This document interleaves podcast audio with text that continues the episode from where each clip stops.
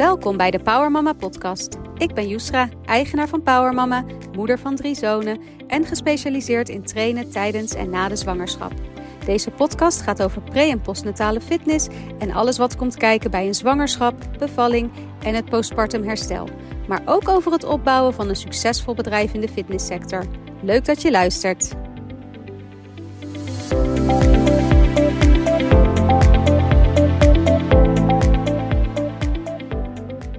Als jij in de fitness werkt en je werkt met zwangere vrouwen en moeders, dan is het natuurlijk belangrijk dat jij de basis weet over hoe een bevalling en een keizersnede verlopen. En over dit onderwerp kun je natuurlijk oneindig veel boeken lezen, YouTube filmpjes bekijken, cursussen volgen. Maar in deze podcast wil ik echt heel specifiek met jou ingaan op hoe een bevalling en een keizersnede verlopen, wat de veel voorkomende interventies zijn en welke invloed deze hebben op het herstel van jouw klant. En ook geef ik je handige tips mee die een positieve bevalervaring voor jouw klant kunnen vergroten. Dus leuk dat je weer luistert. We gaan weer lekker de diepte in. We gaan beginnen. Zwanger sporten bevalt beter. Het lijkt wel een reclameslogan, hè? Hij is niet door mijzelf bedacht, helaas, maar door een journalist waar ik ooit een interview mee had. Maar ze heeft me over de mail toegezegd dat ik hem mag gebruiken, dus dat doe ik graag. Steeds meer onderzoeken die tonen aan dat sporten tijdens de zwangerschap een hele positieve invloed hebben op de bevalling. Nou, aan het begin van deze podcast vind ik het wel echt heel belangrijk om mee te geven dat we natuurlijk kunnen werken met zo'n mooie slogan en vrouwen kunnen motiveren om te blijven trainen tijdens hun zwangerschap, maar dat we echt 0,0 garanties kunnen geven over hoe een bevalling gaat verlopen. Want dat is nou eenmaal echt van heel veel factoren afhankelijk. En het is belangrijk om te onthouden dat alle vrouwen kunnen baren, of ze nu heel sportief zijn, of ze nu niks aan lichaamsbeweging doen. Maar het is wel ook waar dat sporten tijdens de zwangerschap een hele positieve invloed heeft op het verloop van de bevalling en het herstel. Vrouwen die trainen tijdens de zwangerschap, die hebben bijvoorbeeld een kortere actieve fase van de bevalling. Dus dat is de fase waarin de ontsluiting van ongeveer 3, 4 centimeter naar 10 centimeter gaat. Die is korter bij vrouwen die getraind hebben in de zwangerschap. Ze vragen ook minder vaak om pijnbestrijding en ze hebben minder vaak een keizersnede. Nou, dat is natuurlijk heel positief. Een bevalling kun je ook wel vergelijken met een marathon. En aan een marathon begin je natuurlijk ook niet ongetraind. Hè? Dus als je weet dat je over negen maanden marathon gaat rennen, dan ga je niet nu stoppen met trainen. Maar dan ga je juist heel specifiek daarvoor trainen. Dus door te sporten houdt de zwangere haar conditie op peil, haar lijf sterk, haar gewichtstoename onder controle. En dat heeft gewoon een hele positieve invloed op het verloop van die bevalling. Wat ik ook heel mooi vind, is dat vrouwen die trainen in de zwangerschap, die ontwikkelen een sterke mindset. Want sporten is ook niet altijd leuk. Soms is het zwaar, soms heb je er geen zin in, maar dan ga je toch. Dus je leert ook doorzetten en je leert je eigen lijf goed kennen. Uh, en dat kan ook weer helpen tijdens de bevalling, want dat is ook iets wat lang duurt, wat pijn kan doen en wat je moet kunnen, nou, goed moet kunnen volhouden. Ook natuurlijk fysiek, maar ook mentaal. Nou, en door te trainen tijdens de zwangerschap uh, leren vrouwen ook goed connectie maken met de bekkenbodem. Dus ze leren de bekkenbodem aanspannen en ook ontspannen. Als ze in ieder geval een goede trainer hebben dan. En dat is natuurlijk ook belangrijk bij de bevalling. Want we zijn helemaal niet zo heel erg bezig normaal met de bekkenbodem. Maar tijdens een bevalling speelt die bekkenbodem natuurlijk best wel een belangrijke rol. Helemaal bij de persfase. Nou ja, en tot slot, je hebt ook het better in, better out principe. En dat geldt eigenlijk voor elke ingreep die iemand ondergaat. Hoe fitter je begint aan een ingreep, hoe sneller je ook weer herstelt. Wij zeggen altijd: getrainde spieren herstellen sneller dan ongetrainde spieren. En dat geldt natuurlijk ook voor een bevalling. Dus er zijn heel veel voordelen uh, waarom vrouwen lekker kunnen blijven trainen in de zwangerschap. Maar we kunnen geen garanties geven. Dus dat zou ik ook echt nooit doen, nooit reclame daarmee maken. Maar je kan ze natuurlijk wel motiveren om lekker te blijven bewegen. Nou, wat moet je als trainer dan eigenlijk weten over de bevalling of de keizersnede? Want het is best wel een beetje gek. Hè? Wij trainen vrouwen in de zwangerschap. Nou, dan zijn ze, ze kunnen doortrainen in principe natuurlijk tot de dag van hun bevalling. Misschien zie je ze tot week 38, tot week 40. En dan gaan ze natuurlijk bevallen. Dan zijn ze zes weken thuis. Nou, in die tijd zien we ze niet. En dan komen ze weer terug na de bevalling. En dan is het natuurlijk belangrijk dat je een uitgebreid intakegesprek met ze hebt, omdat je wil achterhalen van nou, hoe is het eigenlijk gegaan die bevalling? Waren er bepaalde complicaties? Hoe is het herstel verlopen? Hoe voel je je nu? Wat heb je thuis al gedaan? Dus jij hebt als trainer informatie nodig, zodat je weet hoe je het herstel uh, kan gaan aanpakken van jouw klant. Nou, dan is het natuurlijk wel heel fijn als je een beetje mee kan praten. En als jouw klant dan bijvoorbeeld met jou deelt van ik had een totaalruptuur, dat je dan dus ook weet van maar wat is dat eigenlijk? En welke invloed heeft dat op het herstel van haar bekkenbodem en nu het opbouwen van het sporten?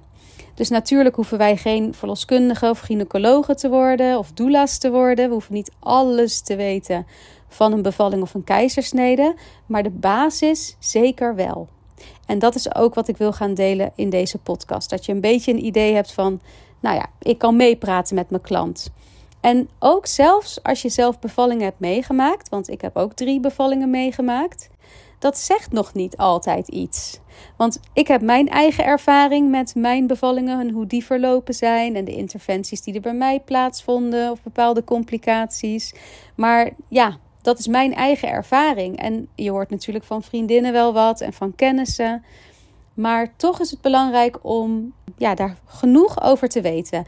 En niet alleen af te gaan op je eigen ervaring. Want een bevalling, geen enkele bevalling, is hetzelfde. Dat ga je ook merken zodra je gaat werken met deze doelgroep. Ga je heel veel verschillende verhalen horen. Nou, in deze podcast begin ik even met de vaginale bevalling. En strakjes komt ook de keizersnede aan bod. Dus geen paniek. De keizersnede krijgt ook aandacht vandaag. Want dat is ook natuurlijk heel erg belangrijk om daar wat over te weten.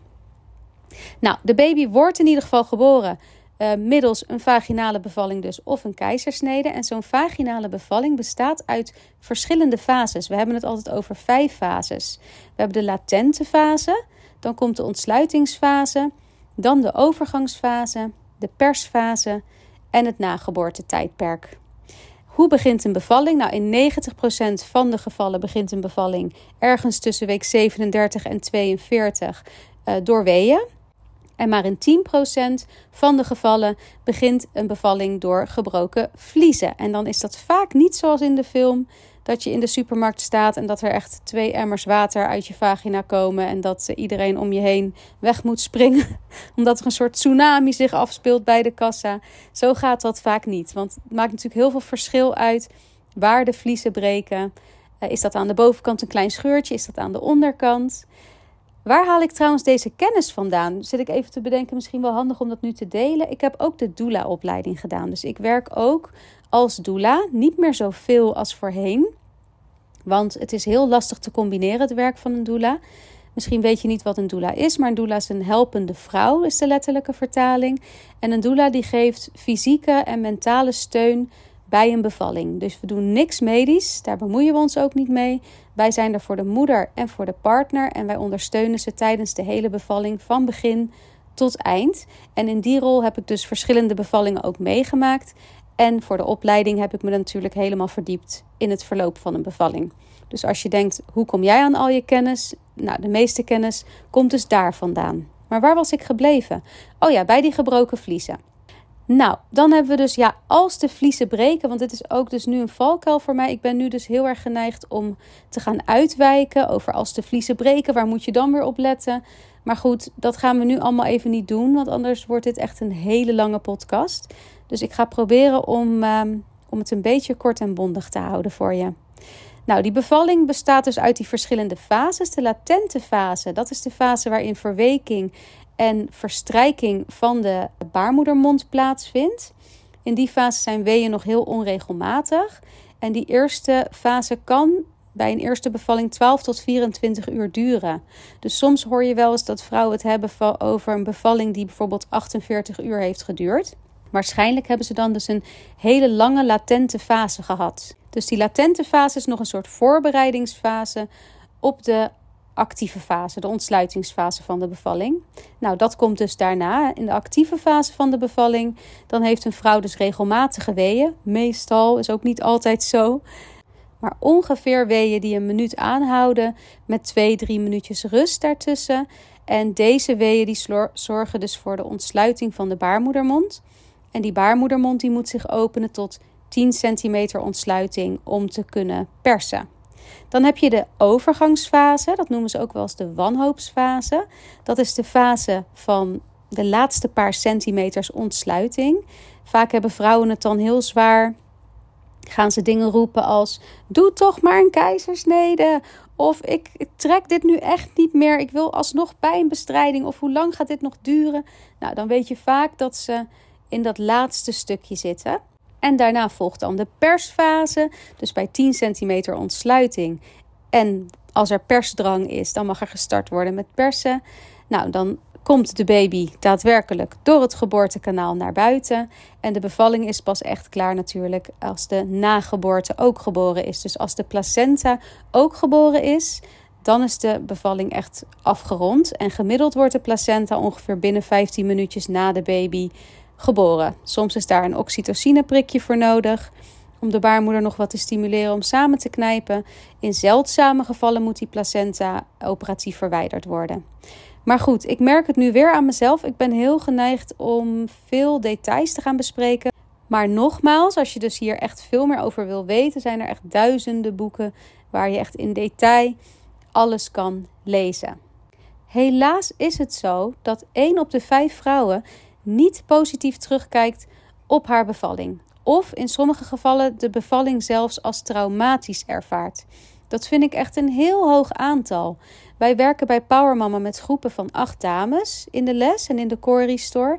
En dan kan je er dus bijna van uitgaan dat er altijd wel iemand is in je les die niet met een positief gevoel terugkijkt op haar bevalling. En daarom stimuleer ik altijd de Power Mama coaches om in de zwangerschap al een stukje voorlichting te geven over het verloop van een bevalling. En ook bepaalde belangrijke cijfers en tips te delen met de moeders, zodat we hopelijk ook kunnen bijdragen aan het voorkomen van zo'n hele negatieve bevalervaring. Nou, dan is het dus belangrijk om te weten van wat zorgt er dan voor dat iemand een positieve bevalervaring heeft. Nou, een van de belangrijkste dingen is een gevoel van controle. Dus door een beetje te weten wat er gaat gebeuren. Een bevalling is nou bij uitstek een gebeurtenis waarbij je juist de controle los moet laten. Want er gebeurt ontzettend veel met je lijf, uh, waar je allemaal geen invloed op hebt, wat je allemaal maar over je heen moet laten komen. Dus juist voor de controlfreaks onder ons is een bevalling dan echt een enorme uitdaging, want je hebt daar geen controle over. Maar het helpt natuurlijk wel heel erg als jouw klanten weten hoe een bevalling een beetje gaat verlopen en het niet allemaal totaal nieuw voor ze is. Dus als ze ook weten van, oh, welke fases zijn er en wat kan ik ervaren in die fases en wat is normaal van hoe lang iets duurt en wat is normaal van hoe weeën voelen. Dus wij adviseren vrouwen altijd een cursus bevallingsvoorbereiding te doen. En binnen Power Mama hebben wij dus de sportieve cursus Power Mama bevalt. Waarin we dus vrouwen meenemen in een stukje bevallingsvoorbereiding. Daar zit ook een partneravond bij. En dan doen we ook een stuk theorie en een stuk praktijk. Maar iedereen moet dat natuurlijk lekker op zijn eigen manier aanpakken. Hè? Want er zijn heel veel verschillende soorten cursussen die je kan volgen. En het is belangrijk dat iedereen dus een cursus doet die bij hem past. Sommige vrouwen willen hypnobirthing doen, anderen doen samen bevallen. Nou, noem maar op, er is ontzettend veel. Maar stimuleer in ieder geval je klanten toch echt om een cursus te doen. Heel veel vrouwen zeggen van joh, iedereen kan bevallen, dus ik kan dat ook. En ja, I'll go with the flow. En dat gaat ook in heel veel gevallen helemaal goed. Als je bevalling ook positief verloopt en er zijn geen gekke dingen. Maar stel je voor dat er wel onverwachte wendingen zijn. Dan wil je echt dat je, je daar van tevoren op hebt voorbereid. Dat helpt dan echt op zo'n moment. Wat ook heel belangrijk is voor een positieve bevalervaring is goede communicatie met de zorgverleners. Veel vrouwen die negatief terugkijken op hun bevalling, die voelden zich tijdens de bevalling niet gehoord, niet serieus genomen en niet betrokken bij alle beslissingen en alle processen. Dus bijvoorbeeld bij interventies, de vliezen werden bijvoorbeeld handmatig doorgebroken, of er moest een knip gezet worden, of er moest een andere interventie plaatsvinden hebben ze achteraf het gevoel dat hen dat overkomen is en dat er niet goed aan hun is uitgelegd waarom iets gedaan moest worden en dat ze niet het gevoel hadden dat zij ook gehoord waren daarin. Dus goede communicatie met de zorgverlener, dat is echt ontzettend belangrijk. En daar kan die partner of doula natuurlijk ook weer een belangrijke rol in spelen. Omdat een vrouw, als ze aan het bevallen is, uh, misschien niet altijd meer helemaal helder is. Dus dan is de partner of de doula er ook voor om ook dat stukje op te pakken en ervoor te zorgen dat er tijd wordt genomen om alles goed te bespreken en te overleggen. Nou, wat ook zorgt voor een positieve bevalervaring is dus die ondersteuning door je partner of eventueel een doula. Als vrouwen weten dat er iemand voor ze is die ook de hele tijd blijft, dan geeft dat rust. En een verloskundige heeft het natuurlijk vaak heel druk, dus die komt en die gaat. Die is niet vanaf het begin tot het eind bij een bevalling aanwezig. Maar een doula, en daar is ook veel onderzoek naar gedaan, met name in Amerika, dat noemen ze het doula-effect, is dus heel positief voor vrouwen als ze dus weten van deze persoon is er voor mij en die blijft ook de hele bevalling bij me. Dus als je merkt dat je klant misschien wat angstig is voor de bevalling, of als zij een hele onzekere partner heeft die het ook spannend vindt, want dat kan ook een reden zijn om een doula in te huren, of een partner die bijvoorbeeld ja, fobisch is voor bloed of ziekenhuizen. Ja, laat ze eens kennis maken met het uh, concept van een doula, want niet iedereen weet van dat bestaan af. Nou, wat ook helpt is natuurlijk de juiste technieken leren met betrekking tot een goede ademhaling, ontspanning. En vrouwen moeten daarmee oefenen. Wat ik vaak in het begin vooral terugkreeg van verloskundigen, was dat ze dan tegen mij zeiden van jullie moeten die vrouwen echt leren ademen, want als de bevalling eenmaal begonnen is en wij moeten ze dat dan nog aanleren, dan lukt dat vaak niet meer.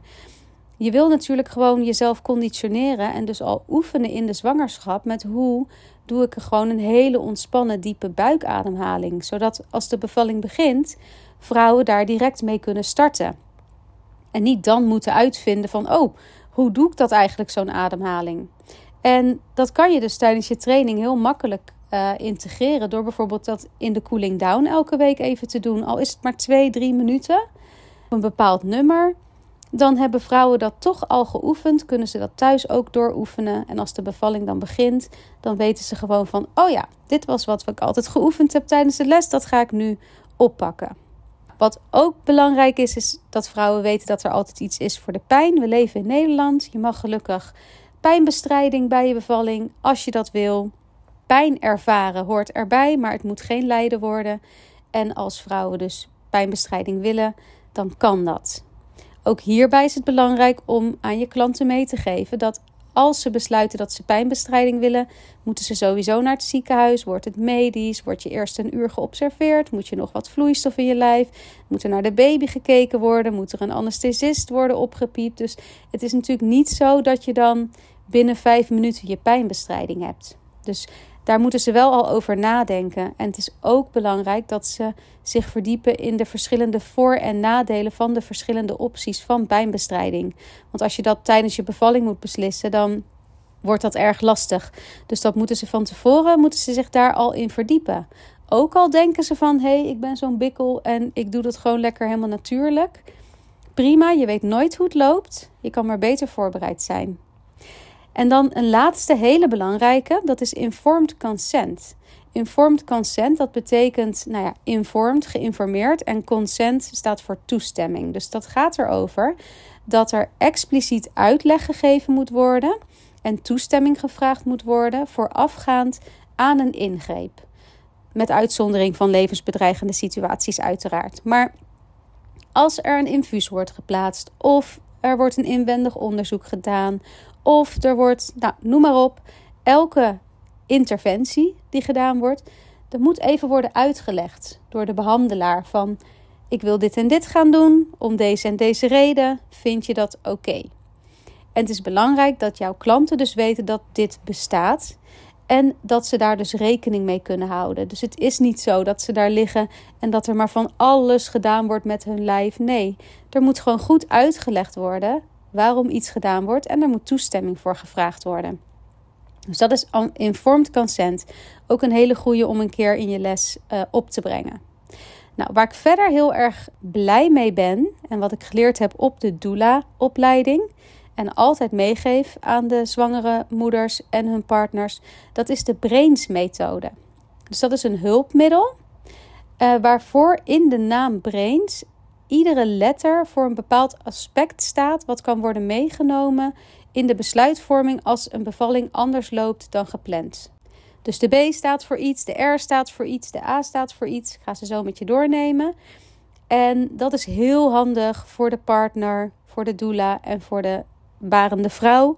Uh, om mee te nemen tijdens de bevalling als er een onverwachte gebeurtenis plaatsvindt. Dus de B staat voor beweegreden. Dus dan kan je vragen van waarom wordt dit voorgesteld? Dus laten we even een concreet voorbeeld nemen, want dat maakt het makkelijk. Bijvoorbeeld, iemand heeft al ontzettend lang uh, weeën, maar de ontsluiting vordert niet. En de verloskundige stelt voor om de vliezen handmatig te breken. Met de breinaald. Nee, grapje. Dat dat ziet er een beetje uit als een breinaald. Dat visualiseer ik altijd gelijk in mijn hoofd. Nou, dan wil jij misschien weten van, oh help, uh, vliezen doorbreken. Of jouw klant dan dus, uh, moeten we dit wel doen, ja of nee? Nou, dan beginnen we dus met brains. De B, wat is de beweegreden? Waarom stellen jullie dit voor? De R, wat is het risico? Welke risico's zitten daaraan vast? Zijn er nadelen?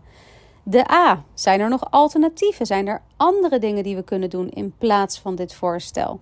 De I, wat zegt mijn intuïtie erover? Wat zegt ons gevoel over dit voorstel? De N is dan van niks doen. Wat gebeurt er als we niks doen? Kunnen we nog een uurtje wachten? Hebben we nog tijd?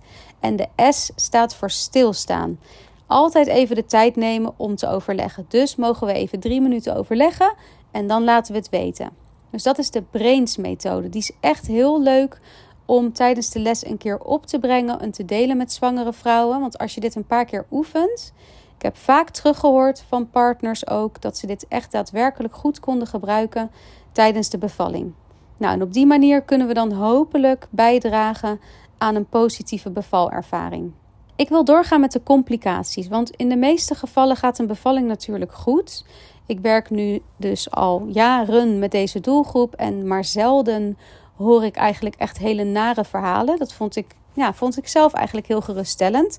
Want in mijn eigen zwangerschappen was ik natuurlijk best wel bang altijd voor de dingen die niet goed konden gaan. Maar nu ik zoveel beval, bevallingsverhalen heb gehoord, ja, vind ik dat eigenlijk heel fijn om te merken dat echt de meeste bevallingen gewoon goed gaan. Maar toch zijn er een aantal belangrijke cijfers. En die zijn goed voor jou als trainer om te weten, zodat je ze ook kan delen met jouw klanten. Nou, 70 tot 80 procent van de vrouwen die bevalt uiteindelijk in het ziekenhuis. En dat geldt ook voor vrouwen die in eerste instantie een thuisbevalling gewenst hebben. 67 procent van de bevallingen wordt overgedragen aan het ziekenhuis omdat de situatie dan medisch is geworden. Dat klinkt misschien gelijk wat erger dan het is, want het grootste gedeelte hiervan wordt weer medisch, omdat vrouwen een wens hebben om pijnbestrijding. En dan moeten ze natuurlijk gewoon naar het ziekenhuis. 17% van de bevallingen eindigt in een keizersnede. 7% eindigt met een vacuümpomp. En dat is dan 13% van de vrouwen die voor de eerste keer bevallen. En in 2% van de gevallen bij vrouwen die bevallen van hun tweede, derde of meerdere kinderen. De meeste voorkomende complicaties zijn langdurig gebroken vliezen. Dus dan heeft een vrouw haar vliezen langer gebroken dan 24 uur. Per ziekenhuis, per gemeente zijn er andere protocollen voor. Dus dat moeten je klanten even uitzoeken van wat zijn de procedures voor gebroken vliezen hier in mijn ziekenhuis waar ik dan ga bevallen. Meconiumhoudend vruchtwater, dus als de baby in het vruchtwater heeft gepoept. Dat is ook een veel voorkomende complicatie. Feutale nood, dus dat houdt in dat de hartslag van de baby daalt ergens tijdens de bevalling. De baby heeft het dan niet meer zo naar zijn zin. En dan moet er ja, wat meer haast gemaakt worden om de baby te, geboren te laten worden. Een niet vorderende baring, dus de ontsluitingsfase blijft hangen of duurt heel lang. Dus die centimeters die vlotten maar niet. Fluxus, dus dat is meer dan anderhalf liter bloedverlies uh, na de bevalling. En een totaalruptuur, en dat is helaas het uitscheuren van vagina helemaal naar anus. Dus dat zijn ja, de meest voorkomende complicaties bij een vaginale bevalling. Wat zijn dan de meest voorkomende interventies?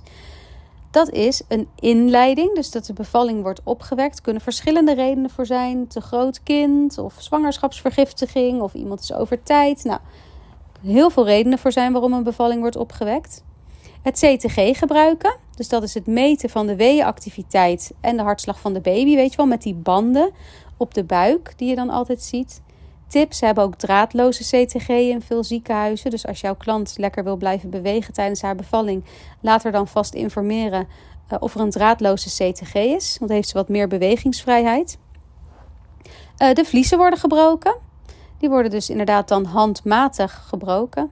Weeënopwekkers worden natuurlijk regelmatig gebruikt. Dus dat zijn uh, synthetische, dat is synthetische oxytocine die dan uh, door een uh, infuus aan de moeder wordt gegeven. Een vacuümextractie. Dan wordt het kindje met de vacuümpomp geboren. Ook wel omschreven als een soort zuignapje op het hoofd. En de gynaecoloog die trekt dan mee op een perswee om het kindje te helpen geboren te worden. Een episiotomie, oftewel het makkelijkere woord, een knip. Dan moet er um, ruimte gecreëerd worden voor de baby tijdens de persfase. En dan wordt er een knip gezet in de bekkenbodem. Of de keizersnede. En daar gaan we zo nog even uh, dieper op in. Nou, dat zijn dus de meest voorkomende complicaties en interventies. Um, daar moet je dus even in verdiepen. Zodat als jouw klant bevallen is met een vacuümextractie of een knip heeft gehad of een totaalruptuur, dan wil jij natuurlijk weten van wat houdt dat dan in? En welke impact heeft dat gehad op haar fysieke herstel na de bevalling? Ook mentaal herstel speelt natuurlijk ook een rol. En waar moet ik dan op letten met het opbouwen van de training? Dus ja, een bevalling is een hele belangrijke, een hele indrukwekkende gebeurtenis. Het vraagt heel veel van een vrouw, fysiek en mentaal heeft het enorme impact. En als die klant dus terugkomt na de bevalling, dan is het natuurlijk heel waardevol als je ook de tijd neemt voor haar, zodat ze haar bevalverhaal met jou kan delen. En puur fysiek zijn er natuurlijk ook een aantal dingen die je wil achterhalen. En de belangrijkste vragen die je eigenlijk moet stellen. Dus pak je pen en papier erbij. Zorg dat dit in je intakeformulier staat of dat je dit vraagt. Je wil weten hoe lang de bevalling duurde. Want dat zegt natuurlijk iets over uh, hoeveel impact het heeft gehad, hoeveel het gevraagd heeft van jouw klant. Ook wil je weten hoe lang het persen heeft geduurd. Dus uh, in de meeste ziekenhuizen is het maximaal twee uur persen en daarna willen ze toch echt gaan helpen. Maar dat zegt natuurlijk wel iets over hoeveel druk er op de bekkenbodem uh, gestaan heeft. Dus je wil weten van, joh, hoe lang duurde je persfase?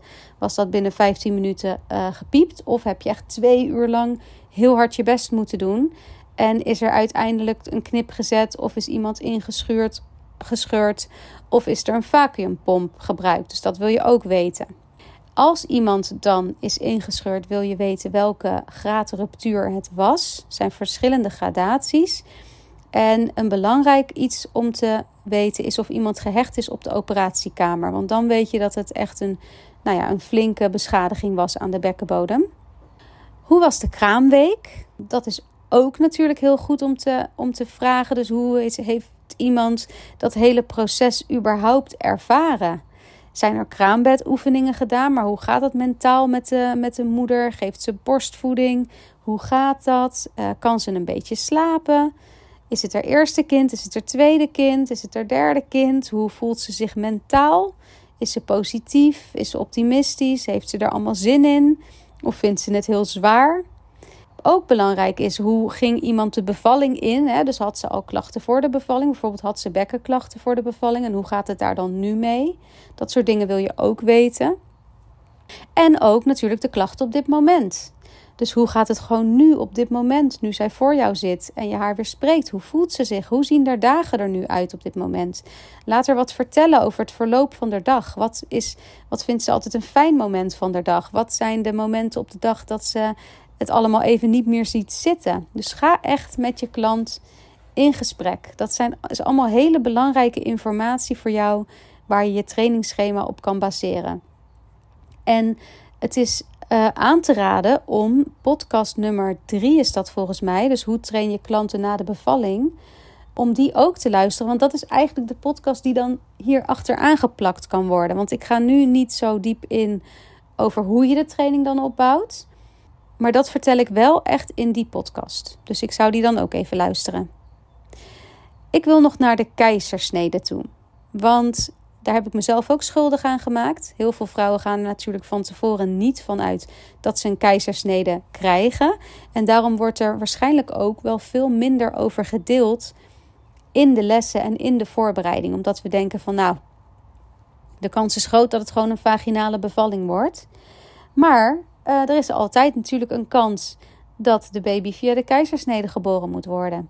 En dan zijn er, maken we onderscheid eigenlijk tussen drie situaties. Dus je hebt een geplande keizersnede, een ongeplande keizersnede en een spoedkeizersnede. Bij een geplande keizersnede dan is er geen acute dreiging voor de gezondheid van de moeder of het kindje, maar een vaginale bevalling is dan niet mogelijk. En dat kan bijvoorbeeld komen omdat het kindje in stuitligging ligt, dus met de billetjes omlaag en de moeder geen vaginale bevalling dan wil doen. Of omdat de moeder al een eerdere keizersnede heeft gehad. Of ze heeft een meerlingenzwangerschap en de kindjes liggen daar zeg maar niet gunstig voor voor een vaginale bevalling. Placenta previa, dus de placenta ligt misschien voor de uitgang. Dus dat kunnen allemaal redenen zijn waarom een keizersnede al van tevoren wordt ingepland. Deze vrouwen die gaan op een ochtend naar het ziekenhuis en weten dan: oh, vandaag wordt mijn kindje gehaald middels een keizersnede. Dan heb je ook de ongeplande keizersnede. En redenen daarvoor zijn bijvoorbeeld dus die niet vorderende baring. Dus het lukt niet om vaginaal te bevallen. Het kindje, uh, daar gaat het niet goed mee, dus de feutale nood. Andere ernstige omstandigheden, bijvoorbeeld een uitgezakte navelstreng of het gaat niet goed met de moeder echt een spoed-spoedkeizersnede is echt best heel zeldzaam. Dat is bijvoorbeeld als een moeder al een eerdere keizersnede heeft gehad en het litteken dreigt te scheuren. Zulke situaties. Dan is het echt spoed-spoed. Maar bij bijvoorbeeld een niet vorderende baring, dan is er best nog wel rust. En dan kan er besloten worden van nou, we gaan een keizersnede doen. En dan duurt dat misschien nog een half uur of een uur. En dan is dat geen probleem. Dus de situaties waarbij een moeder echt met gierende banden wordt weggereden, die zijn echt heel erg zeldzaam. Nou, een keizersnede wordt uitgevoerd door een gynaecoloog. Uh, er is een heel team aanwezig op de operatiekamer. Dat weten moeders vaak ook niet. Daar zijn ze verbaasd over. Want er is een anesthesist, er is een operatiemedewerker, er is vaak een artsassistent, er is een kinderarts voor het kindje, een verpleegkundige, een co-assistent. Nou, die hele kamer staat best wel vol. Dat, dat krijg ik altijd terug. Van wow, dat had ik niet verwacht. Dat er zoveel mensen in de kamer zouden staan. Bij een keizersnede wordt er dus een, ze noemen dat ook wel een bikinisnede gemaakt. Ongeveer 10 tot 15 centimeter, vlak boven het schaambeen. En dan worden er zes lagen doorgesneden. Dus eerst zit, heb je de huidlaag, daaronder een vetlaag, dan een bindweefsellaag, dan de linea alba, dat is die peesplaat hè, die tussen de rechte buikspieren loopt. Dan nog het buikvlies en dan komen ze bij de baarmoeder. Wat belangrijk is, wat sommige vrouwen zelf nog denken, die denken dat hun buikspieren worden doorgesneden. Dat is niet het geval. De peesplaat, de linea alba, wel. Die wordt doorgesneden en dan worden de buikspieren worden opzij geschoven. Ook bloedvaten, zenuwen, die worden opzij gelegd. Die blaas wordt losgemaakt, dat zie je altijd. En dat wordt dan naar beneden geschoven en met zo'n ijzer dingetje omlaag gehouden. En dan als de baby dan eenmaal geboren is, dat proces van dat openmaken gaat natuurlijk wat sneller. Dan wordt de baby geboren, maar dan moet alles natuurlijk nog dichtgehecht worden. En dat neemt meestal de uh, meeste tijd in beslag van een keizersnede. Uh, want dan moet die baarmoeder weer gehecht. Nou ja, bindweefsel, huid, verschillende lagen worden gehecht. Dus de bovenste laag die je ziet van het litteken van een keizersnede, dat is eigenlijk ja, dat is het tipje van de ijsberg. Binnen in de buik zijn nog meerdere lagen doorgesneden en gehecht. Na een keizersnede blijven vrouwen ook vaak drie dagen in het ziekenhuis. En dan houden ze daar goed in de gaten hoe het gaat met de wond. En uh, krijgt zijn moeder trombose prikken. En is er hulp bij de verzorging van de baby. Want het is natuurlijk echt zwaar. Het is gewoon echt een buikoperatie die niet onderschat moet worden.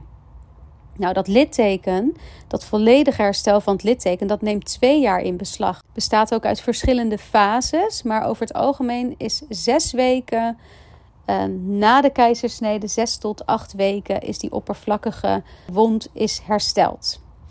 Er zijn ook weer allemaal factoren die dat beïnvloeden. Hoe die wondgenezing gaat. Leeftijd, erfelijke aanleg, roken, ondervoeding, nou ja, postuur, stress. Dus dat is ook weer heel persoonlijk. Maar waar we vaak niet goed vrouwen over informeren, en dat moeten we wel doen, dus daarom noem ik het, dat is het littekenmassage. Wanneer de wond dus gesloten is, dus meestal na 6 tot 8 weken, dan kan gestart worden met het masseren van het litteken. En dat helpt voor de doorbloeding, dat stimuleert het herstel, maar het helpt ook verklevingen voorkomen. Als zeg maar verschillende lagen in de buik aan elkaar gaan kleven, dus de huid, de spieren, bindweefsel, uh, dan staat er dus een, een littekenweefselstructuur die veel stugger is en van minder kwaliteit dan normaal weefsel. En op die plekken waar dan verklevingen zitten, daar is de doorbloeding ook minder. En je kan je voorstellen dat dat ook invloed heeft op de aansturing van de koor. Uh, dat dat ook, ja, dat geeft gevoelloosheid bijvoorbeeld rond het litteken, stijfheid, spanning. Maar dat kan ook echt bekkenbodemproblemen bijvoorbeeld geven, darmklachten, pijn bij gemeenschap, lage rugpijn. Nou, van alles kan daardoor ontstaan en dat willen we natuurlijk voorkomen. Dus daarom, als je een klant hebt met een keizersnede, vraag altijd van heb je het litteken gemasseerd?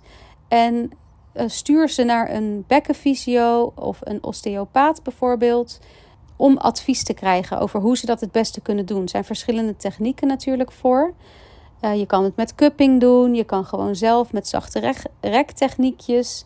Dus er zijn verschillende manieren om dat litteken te masseren. Maar dat moeten ze wel echt doen. Tenminste, ik zou dat adviseren om te doen. En een gezond litteken, dat kan je zo ook aangeven, is uiteindelijk, dat duurt natuurlijk wel even, maar dat is uiteindelijk gewoon een dun wit streepje. En die huid voelt gewoon soepel en glad. En je moet het litteken eigenlijk kunnen optillen en in alle richtingen kunnen bewegen. Vaak als ik opleiding, opleiding geef, dan heb ik mijn vest aan met mijn rits. En dan til ik eigenlijk die rits dan zo op. Dat is het litteken. En dat laat ik dan zien van, nou kijk, die ritsluiting moet gewoon in alle uh, richtingen moet dat kunnen meebewegen. Dus ja, informeer in ieder geval je klant hierover en stuur ze door. Nou, verder is het ook nog heel slim om in ieder geval een keer het onderwerp keizersnede aan te halen in je les. Van joh, meiden, we gaan er gewoon natuurlijk allemaal vanuit dat jullie een vaginale bevalling krijgen. Maar ja, voor sommige vrouwen eindigt een bevalling toch in een keizersnede. En heb je je daar al in verdiept?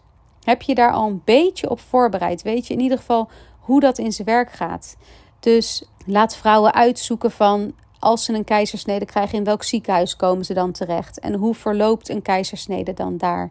En laat ze even opzoeken of vertel ze hoe een keizersnede precies in zijn werk gaat. En laat ze ook nadenken over de dingen van ja, als jij daar op de tafel ligt en je baby wordt meegenomen voor controle, wil je dan dat je partner meeloopt met de baby? Wil je dat je partner bij jou blijft? Wil je dat alles gefilmd wordt, die eerste momenten? Dat soort dingen. Daar moet je allemaal over nadenken. Wat wordt er dan anders in je kraamtijd? Weet je, heeft dat nog een bepaalde invloed? En wil je dan misschien daar anders op voorbereiden? Dus ik denk dat dat ook heel belangrijk is. Dat wij in ieder geval opbrengen en dat vrouwen erover nadenken. Dat het niet als één grote ja, shock is als dat dan toch gebeurt. En wat ik ook heel belangrijk vind, ik probeer dat te doen, maar het is toch een soort ingeslepen ding hoor. Maar ik probeer vaak te spreken over een bevalling en een keizersnede bevalling. Dus in ieder geval nooit een natuurlijke bevalling en een keizersnede. Omdat toch veel vrouwen ja, het helaas, en dat vind ik echt heel erg, maar het helaas soms nog zien als falen als ze dan een, uiteindelijk een keizersnede hebben gehad. Maar vrouwen die vaginaal zijn bevallen, die zijn niet sterker of beter of gezonder. Een bevalling, ja, dat is gewoon nou eenmaal van duizend factoren afhankelijk. En soms loopt het anders en het is nooit de schuld van de moeder zelf als zij een keizersnede heeft gehad. Dus ja, dat, dat vind ik wel echt heel belangrijk dat we in ons taalgebruik, dat we daar een beetje op letten hoe we daarmee omgaan. Nou, in deze podcast heb ik dus in ieder geval in vogelvlucht, maar ik vond het echt een uitdaging dit keer, want ik wilde elke keer uitwijken. In het kort in ieder geval gedeeld hoe een bevalling verloopt, hoe een keizersnede verloopt, wat veel voorkomende complicaties zijn. En eigenlijk zou je nu gelijk even podcast nummer 3 moeten luisteren over hoe train je klanten na de bevalling, want dat sluit hier dan nu perfect op aan. Ik hoop dat dit weer nuttig voor je was. Dank je wel voor het luisteren. Als je het nuttig vond, deel hem dan gerust via jouw Instagram. Zo kan ik meer trainers bereiken. En misschien ook wel moeders. Want voor moeders zelf is het natuurlijk ook wel leuk om te luisteren, dit of handig om te luisteren. Wil jij meer informatie over sporten tijdens na de zwangerschap, de Powermama opleiding doen? Of heb je interesse in de licentie? Dan mag je naar www.powermama.nl gaan. En ik vind het super leuk om met je in contact te komen. Dus je kan me een DM sturen via Instagram. Dat wordt ook veel gedaan. Vind ik echt heel leuk. Dus bedankt voor het luisteren en tot de volgende.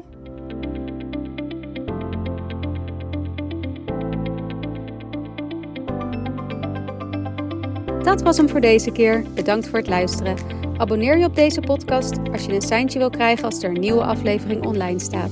En laat een review achter als je enthousiast bent. Wil je met mij in contact komen? Stuur me dan een DM via Instagram powermama.nl of ga naar de website voor meer informatie over onze opleidingen en de licentie www.powermama.nl.